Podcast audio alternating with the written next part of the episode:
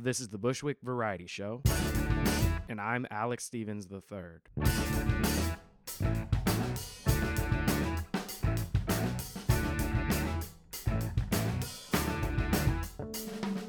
Greetings, neighbors, friends, citizens of the world, and conscious beings of all various types. Thank you so much for listening to the Bushwick Variety Show.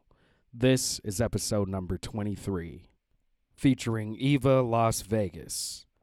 Eva Las Vegas is a force of nature, a Seattle and Brooklyn legend. She's a friend of mine. She's a great singer songwriter, great singer, great player. We thought today we were going to talk about pride and kind of music and songwriting, which we do talk about a little bit. But um, with what's going on in the world, we had to talk about what's going on in the world right now. Start of every episode that I do, I always welcome everybody as my neighbor um, and fellow citizens of the world because that's what we all are. But we have to treat each other as neighbors and we have to take care of each other and speak up for each other when we need to. While we have the right to speak, we need to use our voice and engage in conversations. We cannot lose hope. We must keep on, keep on, keep on. Keep talking, keep paying attention to what's going on, and speak up when you see injustice. So, we talked about some of the injustices that we see. We talked about current events. We also talked about where Eva comes from and her past, her experiences coming here from Venezuela and then living in Seattle and being involved with some very uh, famous, well known Seattle people. Um, and we talked about what she's working on now, what she's doing now, life now. And Eva played some music at the end of our interview. So definitely stick around and listen to her do her thing. Without further ado, this is Eva Las Vegas. Let's have a conversation. various things to talk about. Yep. So, Eva, how you doing? I'm, um, you know, I'm doing pretty good considering the state of the world and, you know, the triggers that happen every half second in the, situa- the situation, situation that's happening in this country. It's, it's alarming to say the least.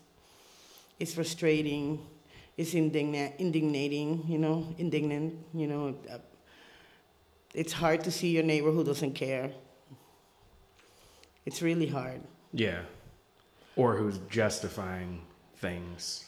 Well, they actually don't care. That's, they don't care about you know the human human condition and pain, and they don't care. They they're white supremacists, you know, and um, that's not ever been a secret. This country ha- was built on white supremacy on the backs of people of color. Um, there are Chinese people on the railroads. There are black people all over the country who knows, and in the in, in the prisons, which are corporate now. And it's I mean like what I, I saw this thing today, and what I was thinking is like this is what what Trump ran for. So this is like the deal of his life. He could make money implementing white supremacy. His wet dream, you know. The man is a racist. He's been a racist always, you know. I just don't. I, I am. I, I don't know. I have so so much feelings and so much frustration. Yeah.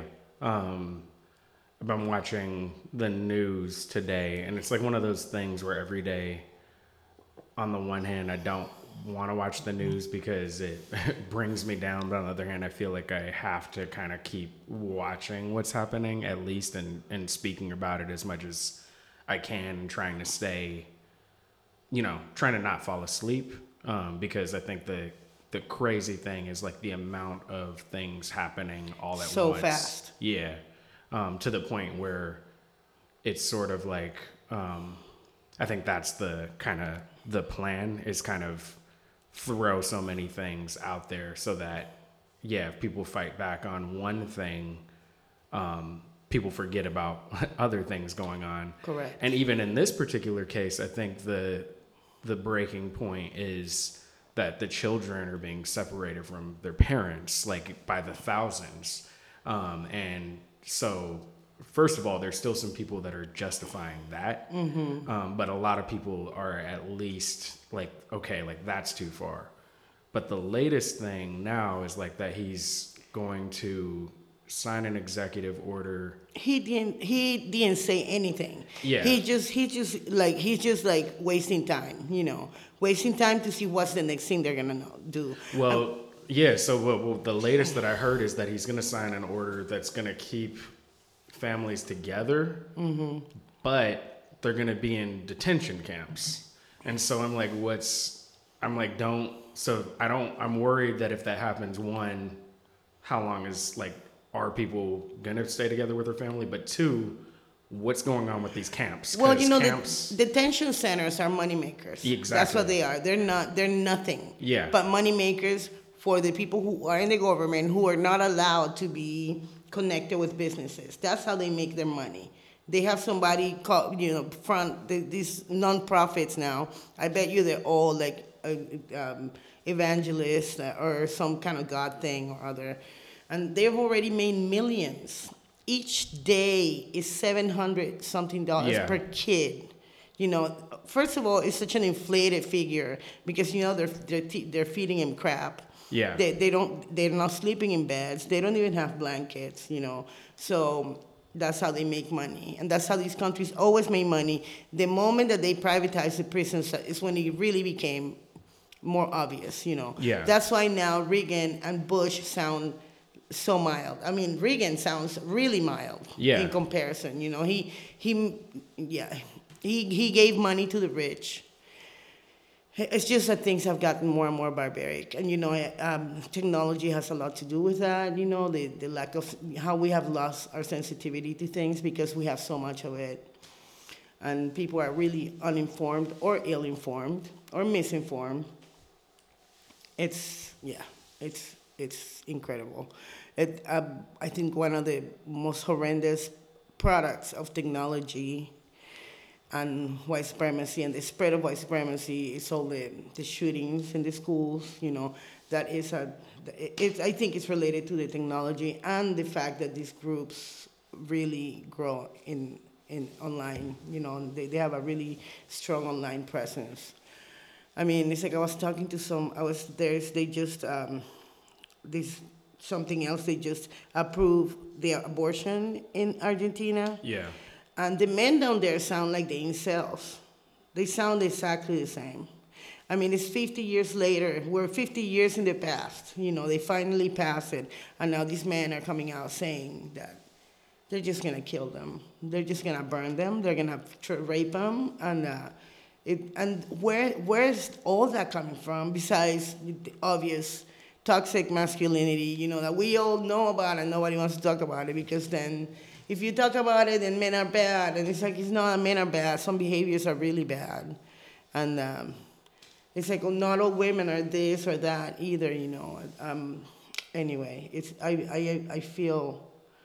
I feel in a constant state of like boiling anger, you know, because I, I, I, I see where all this came from, and sometimes I can't even look at people in the face, you know, because I know that they don't care, Yeah. and it's so intense, you know. That's that's you know this is about something else. Why I stopped playing in in like mostly white venues because I got tired of being the their their one-on-one anti-oppression workshop, you know, using me as you know like I got tired, so I don't do it anymore. You know, it's like and that was a lesson that I learned here in New York because I came here and I felt that I was so much better than Seattle, you know, and it, it really is, you know. But then I experienced that because then there is a um, there is a wealth here that doesn't exist there, and there is a whiteness here that is like way more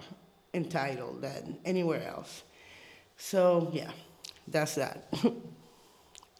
Um, do you want to talk about, you know, when I thought of talking of you a few weeks ago or a month ago when we were talking, um, about pride. I was thinking about that. I was thinking about, of course, you as a musician. Um, we can talk about anything, though. We can talk about anything, you know. Yeah. Um, I don't feel so proud right now, but um, I don't. I, I I actually haven't. I, I don't attend the Pride Festival in Manhattan, It's too corporate, and it's all about white men, you know, and I'm not into it. I do attend the Dyke March, the Trans March, and the Drag March. Plenty of marches to go to. Yeah. And I'm probably not going this year because I'm, I'm having some mobility issues. But I am going to the beach on Pride Day, going to the queer beach in Riis Beach. I hope that I see everybody there. It's gonna be so fun. It's always, it's always like a, an outer body experience, you know, to be surrounded by so many people who are okay, you know, people of color, queer people, different sizes, different colors, different everything, you know, and um, it's you know when when the month started, you know, I was really excited. You know, it's like it's a month that we get to be proud. You know, even though it does not make up for Right. the rejection of family and the loss of friends and the loss of jobs and the loss of housing and the ill treatment in medical, you know. But then we have this month that we can just see each other in the street. It's like happy pride, you know. Um, and yeah, that's good. It's it, ha- it has turned into something that is like super corporate and and horrible. But uh, on the other hand, uh, we do have that month, you know. I guess. I can relate to that um, specifically. Like I was thinking about um, Black History Month is one thing. I know. Was. I was. specifically, even um, more so, specifically the hijacking um, by like Republicans on why we shouldn't talk about racism, and they t- try to quote Martin Luther King, yeah. not understanding like No. Martin Luther King actually started addressing wealth inequality and like the bigger issue of like kind of the corporate state that we're facing now. Um, Martin Luther King like had a dream of people, you know, being judged by the content of their character. And you know, Martin Luther Like- King was killed Yeah, exactly. because of what he was saying. and you know. and like in the scope of time so like worried like for me like seeing these camps detention camps thinking about the japanese internment camps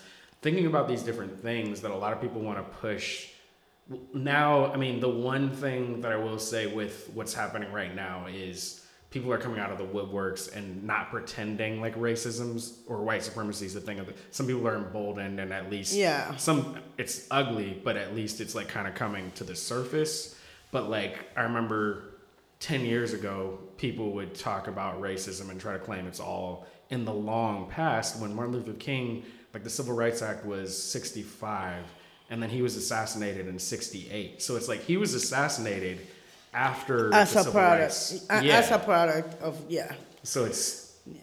I mean, it's like my experience is like I still, I still, my experience is that I'm constantly told that um, you need to late, stop talking about racism.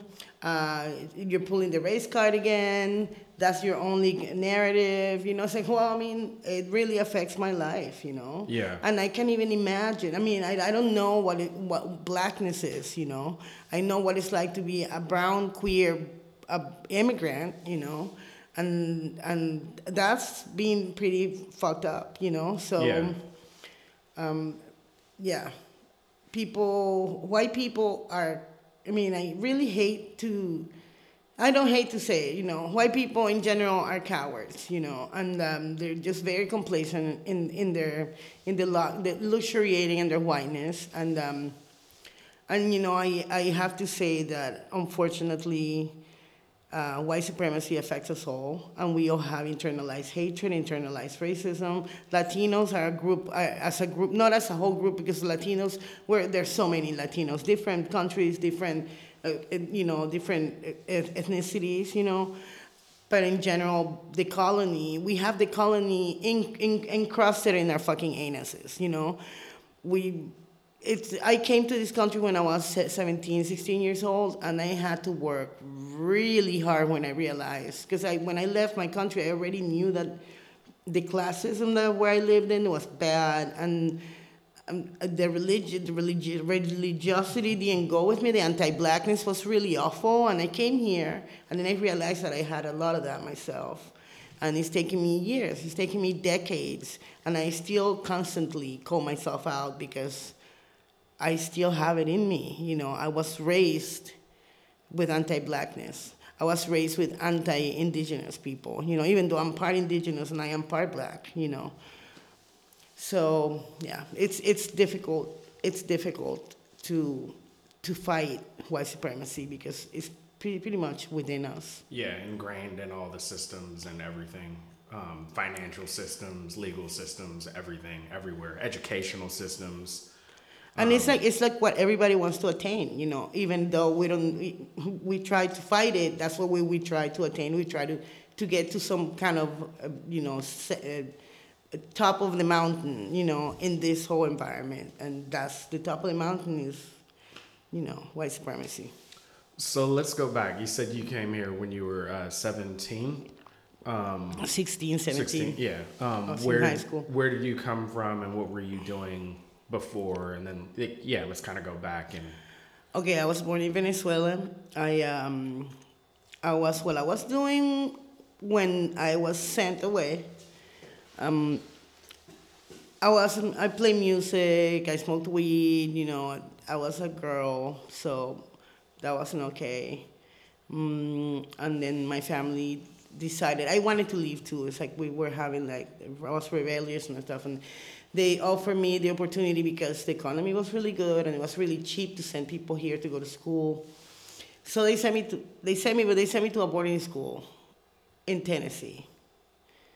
The worst thing that could ever happen. It was the worst, most. Ra- I mean, I, I guess in a way it was good because immediately I was faced with intense racism and intense prejudice. And um, they kicked me out after a month. And I ended up in LA, went to school there, or tried to go to high school there. I went to San Pedro High School. And after that, I ended up moving to Seattle, um, where I decided I never finished high school. I just took the GED at Seattle Central Community College, and I took a couple of quarters there. I, I think I, sta- I started going. I, I went to Seattle University too to learn English, and um, I didn't like that school, so I went to Seattle. I, then I got married. Okay, the married part is very important. You know, I met somebody. We went to Venezuela. They kind of forced me to marry him there. They're like, if you don't get married, we're not gonna send you back. And okay, so I married him, and I went back, and I ended up going to Seattle Central Community College. I only took dance, drama, and singing. And um, after like three quarters, I was bored, and I left school, and I just play music and I've been playing music since. I mean, I did lots of social work and activism, but mostly I played music in the streets, and then I met the famous dude, and I played with him for a while, and that opened a lot of doors for me, and it closed a lot of doors too. But then I ended, I, I that whole time, that's like 25 years, you know. So Yeah. it's like uh, what they say, instant in, instant success test takes like overnight success Right. takes like 20 years, you know. Yeah. So after, I think that I felt more myself after I moved to New York. Even though I was already in my 40s when I came here, uh, life is just, it's, I just felt like the, the Northwest is really, really awful, you know. I'm, I suffered so much living there, and I didn't know. I just, I got used to it, you know.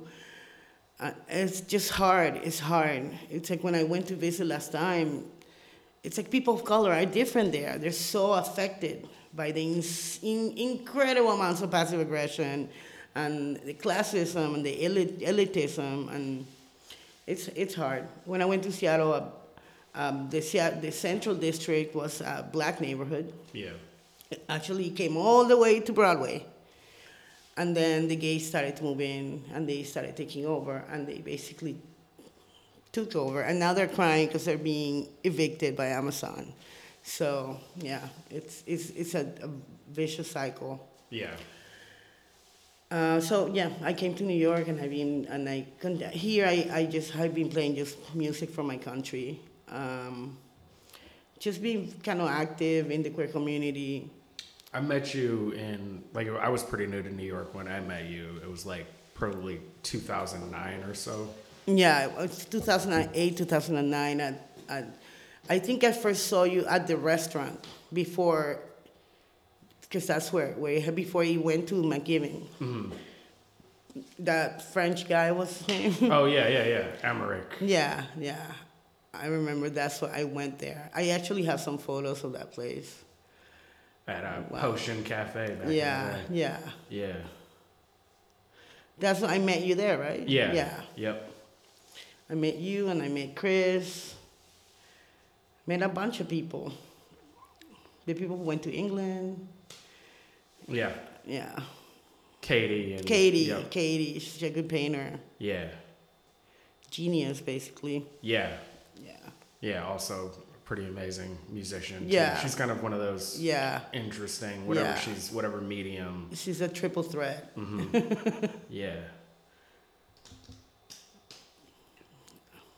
So um, that was like a pretty. I remember that that time was a pretty special time for me and a lot of people. Yeah. At that time, um, Yeah. for like about three years or so, probably. It was pretty amazing that every Monday we would come together and do this thing. And I just saw so many like people that were so amazing, you know, and even comedians were good, you know. I mean, I don't want to put the comedians down, you know, but like my friend says, comedy is, is abuse, you know. And uh, but some of them that I saw there were so incredibly good, you know, even the ones that said horrible, horrible mis- misogynistic things, like, but it's like I have to say, I hate to say this, but he was so genius that I didn't care, Yeah. you know, and that's that was was so, so special about about Poison. I met so many people there, and it was always such a good, such a com- camaraderie and love. Yeah. Yeah. It's interesting because I still like Chris is still doing his thing, um, and some people are still doing their thing. Um, But Chris kind of went and uh, he's doing like uh, Yeah. Brooklyn Wildlife and all that other stuff. He started doing all the fetish stuff and yeah. yeah. Um, Chris is famous for that. yeah. yeah. Um, so what have you been up to recently? And okay, so I'm um, I've been like doing like you know here and there. You know, I I'm kind of feel like I'm kind of retired. You know, like I'm not trying to look for gigs. I'm not. I, did go on tour in December. I went to Europe, and that, that was really great. You know, I played in I played. Uh, all the venues that I played were really great. People really like me. I mean, I can't believe that I still have fans since I haven't been playing for so long. Um, so I've been doing that. The other thing I've been doing is um, I recorded with uh, Hurray for the Riff and I co-wrote a song with her, and it's in the record. It's called um, Finale. is the name of the song. Um, the other thing I did is um, I met John Cameron Mitchell. Well, I, I had met him years ago. And then he he contacted me and said, "You have a show, I want to see you." And he kind of hooked me up with all these other people, and uh, so nice and somebody knows everybody, you know. And he hooked me up, and I I I've been in a movie. Um, I'm, I'm working with these other people who have a podcast. It's like the longest running gay podcast in New York City. It's called uh, Welcome to Night Vale. So I did something for them, and I'm gonna do some more stuff for them, and they're using my music. So I'm just kind of like, you know, here and there, doing a little bit here, a little bit there. Also, I've been, I've had some really in, intense health issues in the last years. You know, I had cancer. Um, I've had several surgeries, and I'm having, you know, it, it's like, okay, it's fine. I don't even care anymore. I'm not afraid of the knife at all. I said, go ahead, cut me. I'll wake up, and it'll hurt for a little bit, and I'll be fine. Um, so that that's what I've, I've been doing, you know, kind of taking care of my health, being really aggressive with it because I'm 53 and um, I have nobody in this country, you know, and I need to like be able to like take care of myself.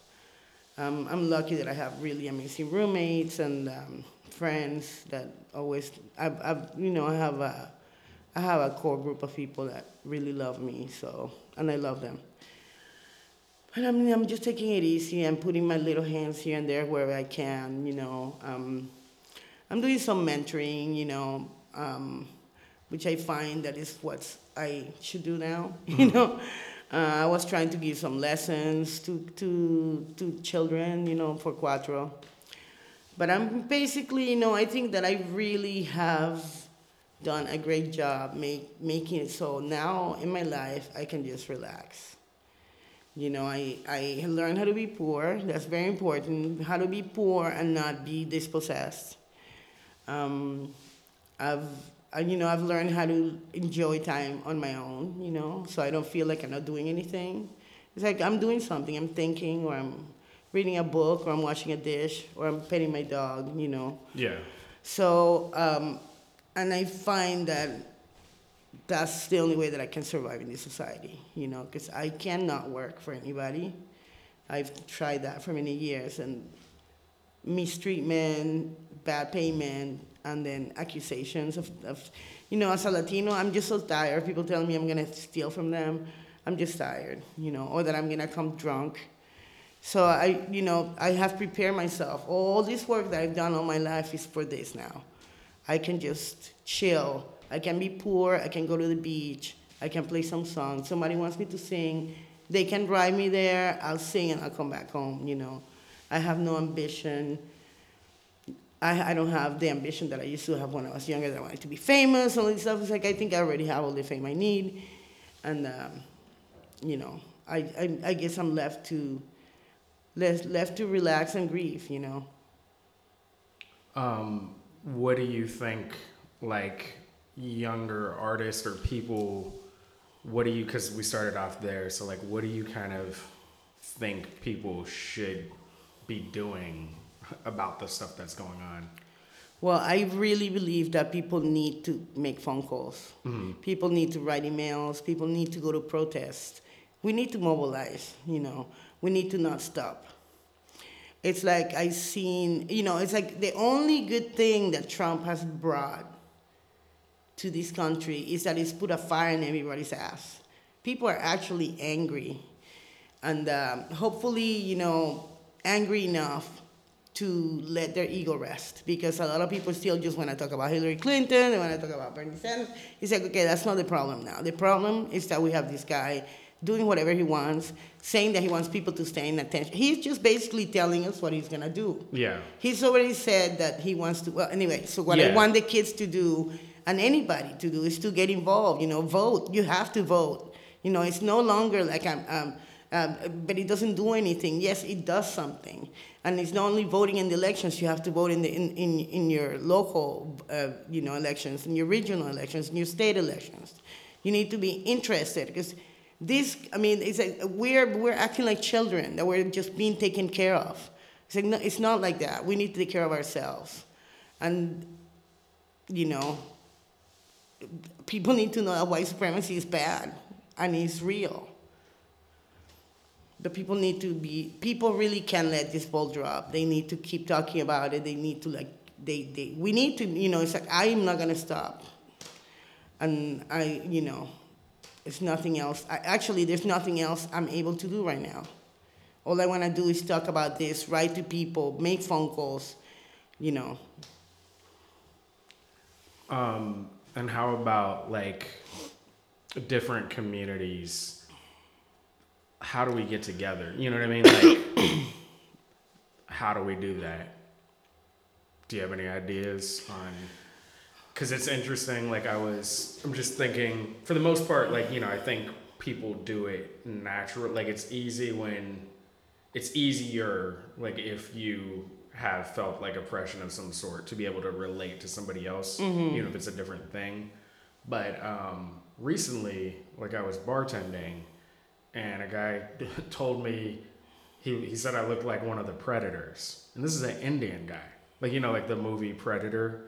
And I was just sort of like, oh, like the hair? yeah, and I got what he was saying, but I was just sort of like, come on, man, because this was like right after the Roseanne Barr thing. Oh, God. And I'm just like, you shouldn't, like, you should know better than that. And he's sort of like, what? I was just making a joke. And I'm like, like, really, you should know better. And then he, like, still wasn't hearing me. And I was like, listen, man, if I, like, if I said something to you, like, then I had to get specific. And I was like, if I said, like, you looked like Mowgli or Aladdin, that wouldn't really be cool, right?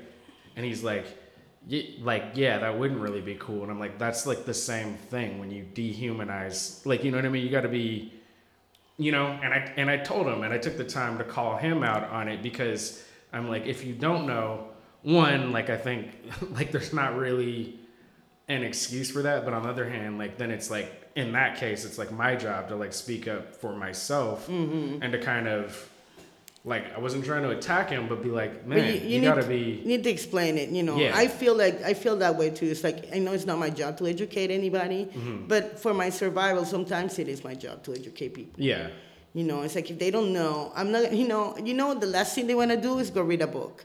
That's the last thing they want to do. People right now don't want to read books. They want to look at their phone. They want to go. They want to look in Tinder and just they just want to move their thumb. You know, they basically don't even want to look at things. It's it's it's the dumbing down of our society. You know. So yeah, I I have changed my mind a little bit about educating people. You know, I I'm willing. I'm maybe because I have been so abused in my life. I can take a lot of shit while explaining things, and I know that that's uh, it's counterproductive. You know, because it's trauma for me. yeah, yeah. I find it like with Facebook and with social media, it's like on the one hand, people have the ability to connect to other people in different places and like discuss ideas, but on the other hand, it's really difficult because some people like if you're like watching Fox News or if you're watching like uh, like your local news is owned by uh, Sinclair Broadcasting, yeah. it's all kind of like the Fox News spin, which is a lot of it's like not even based in It's like not facts. news. It's really not news. But some people are absorbing that, and like you said, they're not reading books, and if they're not like for me, even like with MSNBC and like those ones, I still look at them critically and try to like cross reference stuff on my own. right. But that's like because that's what I know to do is to kind of question everything. But then when you're talking to people, like today, it was very frustrating. Somebody was sharing a thing, and it was called myths versus facts about Mm-hmm. what's happening with the separation at the border. But it was from like the Homeland Security, who's Okay. like directly Right, under, right, right. and it was a lot of misleading facts. Like the one that over and over again is repeated is that like um, of the families trying to come to the U.S., there's been a 300 percent um, increase in uh, like criminal like people like posing as Right. felons. They're trying. They're trying to say that families are fake. But the number of the actual number is still like 0.6 percent of like all the family. Like Mm. it's a super low number. So maybe there's been an, in, but it's you know what I mean. It's And- like none, none of the stuff that they're saying is true. You know, it's like the the the things that were in place before. It's like I read. I from all that I've read, it's like the the court, like the the the success rate on people showing up to court was like 900 percent or something. It was like 99 something percent. It was like almost everybody showed up for court. You know, people who come looking for asylum. yeah. I, you know, there's a difference between the, the people coming looking for asylum are not are the ones that they're catching. The people who come into work, they they're not coming through there. You know, it's like people come in trains. They come. in It's they come in tunnels. You know, there's there are tunnels. There are lots of tunnels. You know, it's like they can put as many walls. That wall, oh, it is another another stew for him. Another Money, you know, money making yeah. thing. In Venezuela, they call it they call that stew. When somebody's uh, that's what they say. It's a stew. You know. Mm-hmm. Yeah. So, what were you saying? Uh, well, I think like just in general, like the whole issue of, um, like, well, social media one, like connecting with people mm-hmm, around the mm-hmm. world and stuff like that. Um, personally, like I like to think of myself as a citizen of the world, and like we're pulling out of the the Human Rights Council mm-hmm. on the UN, and kind of trying to close off. Like it seems like we're closing off to the rest of the world. Yeah, that's what he's doing. The G7, the, the that, then he wants to get out of NATO. He he wants to like he wants to be like North Korea. Yeah. And it's I don't know, that's really sad to me because And then praising that guy, like the way he did, and how he wants people to respect him like they respect him. yeah. And you have to earn I think that the dude from North Korea doesn't like him. You know, it's like he the whole time they kept showing him, and the guy's looking at him like. I just can't. I mean, it's like it's not even funny anymore because it's not funny. Yeah. the thing about Facebook is like I started to do. I about three years ago I started to do something in Facebook because I was going. I mean, I had other circumstances in my life that were making me really upset, and um, so I would go into Facebook and try to have catharsis there, and it, made it was making me really insane, and I was getting tons of trolls were attacking me, you know? And then I decided, okay, troll blocked. Before I would try to talk to them because I was obviously trying to get satisfaction for my life somewhere else, you know, and it wasn't happening, you know, it was get, becoming worse. So now I just, I don't have those people anymore. And as soon as somebody does something weird, I block them. Immediately. I don't care. I don't have any problem blocking people, you know, it's like, um, I don't have to put up with anything. I don't need to, you know. It's like uh, also you've been friends with me and we've been acquaintances for 15 years. I, I still don't need to listen to that, you know. I especially since I never, I don't see you ever. I haven't seen you for 20 years. Who cares, you know? Blocked. Yeah. So I try, and and I have, um, I'm sorry, I have um, a few friends in Seattle who I kept on with them. You know, it's like it started in the beginning. It was like they didn't like it when I touched talked about liberals and what that meant, and how in Seattle people were racist liberals, and and they would get really angry with me and try to fight me. And was, these were really close friends, you know. And eventually they started to listen, you know. And now they're full on allies that incredibly angry and are totally out there, you know. It's like all the fight about Bernie people, Hillary people, you know, it's like that was such a such a point of con, con you know of, of, of an encounter place where people just were so angry, you know. And at the end of the day, what happened? We got Trump. And people are still talking about it. It's like the election has been so long. I don't think Hillary Clinton is ever gonna run. You know, I think that maybe Bernie is gonna is gonna run now. I hope he does. You know, I still disagree with him in a lot of things. Like, um, but you know, he's uh, anybody is. I mean, yeah, almost anybody. I just think that the Republican Party probably needs to to die.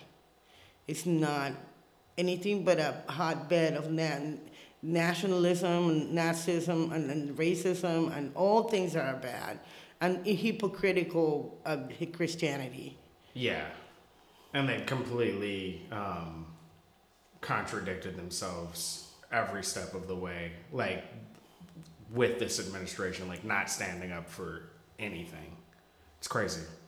Um, it's not really surprising, but it's Know. It's disappointing. I mean, I had I I I, I don't know if it's surprising. I, I just never imagined that Trump. I mean, I guess I never followed him before. If I would have paid attention to him before, because when I, I just saw that thing on Netflix, the, the Trump, um, some documentary they have. And you can see who the guy is, you know, in there. Like, from the, you, you can see when he started the whole fake news thing. You can see when he started, I mean, it's like, as he got older, he just became more narcissistic, malevolent, malevolent, you know, malevolently narcissistic and, and a thief. You know, he's a thief. He doesn't pay. He doesn't. He's just he's he's a thug. You know, he really is a thug. Yeah. But I never like what I was gonna say. I never imagined in my worst nightmares that this was gonna happen. This is totally scary. I don't think that people realize what this means. You know, it's like first Puerto Rico, now this is like he's he's making it plain and clear who are the people that are not are worthless, you know. Yeah, and he also had the comment I remember about it was basically like about all black and brown countries. Mm. Oh like yeah, they're shitholes. Yeah. Yeah, and it's just. Yeah, it's con- but it is consistent. Like there is a pattern. And this there. thing, he's always doing the, the white only people, mm. you know, mm. sign constantly. Him and the other guy. It's like every other thing. I mean, it's it's not like we don't know what that means. I didn't even think about that, but yeah, you mentioned that. that the other guy, the the, the the, the the dude that looks like a vampire. Uh, Spencer. No, no, Miller. Miller does it all the time too. Yeah. Yeah, he's like it's too much. It's scary, you know. It's like I I was in the process of becoming a citizen, and I kind of stopped. You know, I I don't know what's gonna happen. You know, it's, I, you know, it's, I'm not taking any action in any way. You know, it's like I, I have thought maybe I'll, I'll go to Canada. My whole family's in Ecuador now. I wouldn't, I would hate going back to South America because I just couldn't even deal with the way the, the, the gender roles there are just so toxic. There's so much femicide, and um, my family, you know, so they, they're problematic too, you know. So I'm like the I'm I'm the bad seed of the family, you know, and they would like to keep me. You know, we love one another from far away. Yeah. Yeah.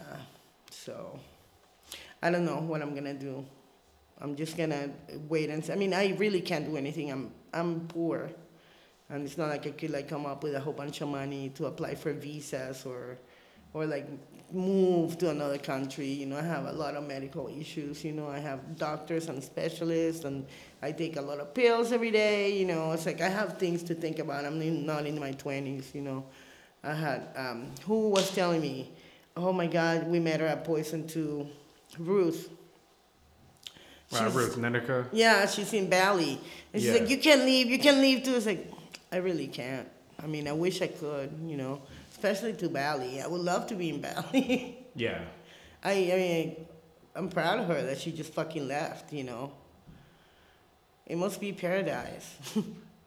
Did she? Do you know? Did she leave because of what was going on, or just in general? Just she just got tired of, I mean, that's the little bit, little bit that I Yeah. Talked to her. It's like she just couldn't take it anymore. yeah. I mean, she's not, she's not from here either, right? She's from Guyana. didn't Suriname. know that. Suriname, yeah, or Guyana. Yeah, I didn't know that actually. Yeah. So, I mean, I hope that we can take it back from him. I just, I just can't believe we just talked about Trump the whole time because that's what's going on. Yeah. Well, um, is there anything else you want to talk about right now? Um, happy Pride. I mean, I say, I, I just want people to really stay on it, stay on it, be present, see what's happening. Um, for once, just like be outside yourself and see the suffering of others, you know, and care. You know, that's all I can think of. Yeah. Um, do you want to play some music? Yeah, sure. Cool. I have a record for you too. All right. Thank you. I don't know if you have it. I don't know.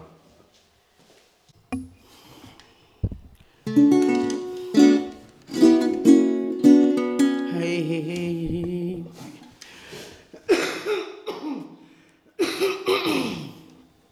okay, let me see.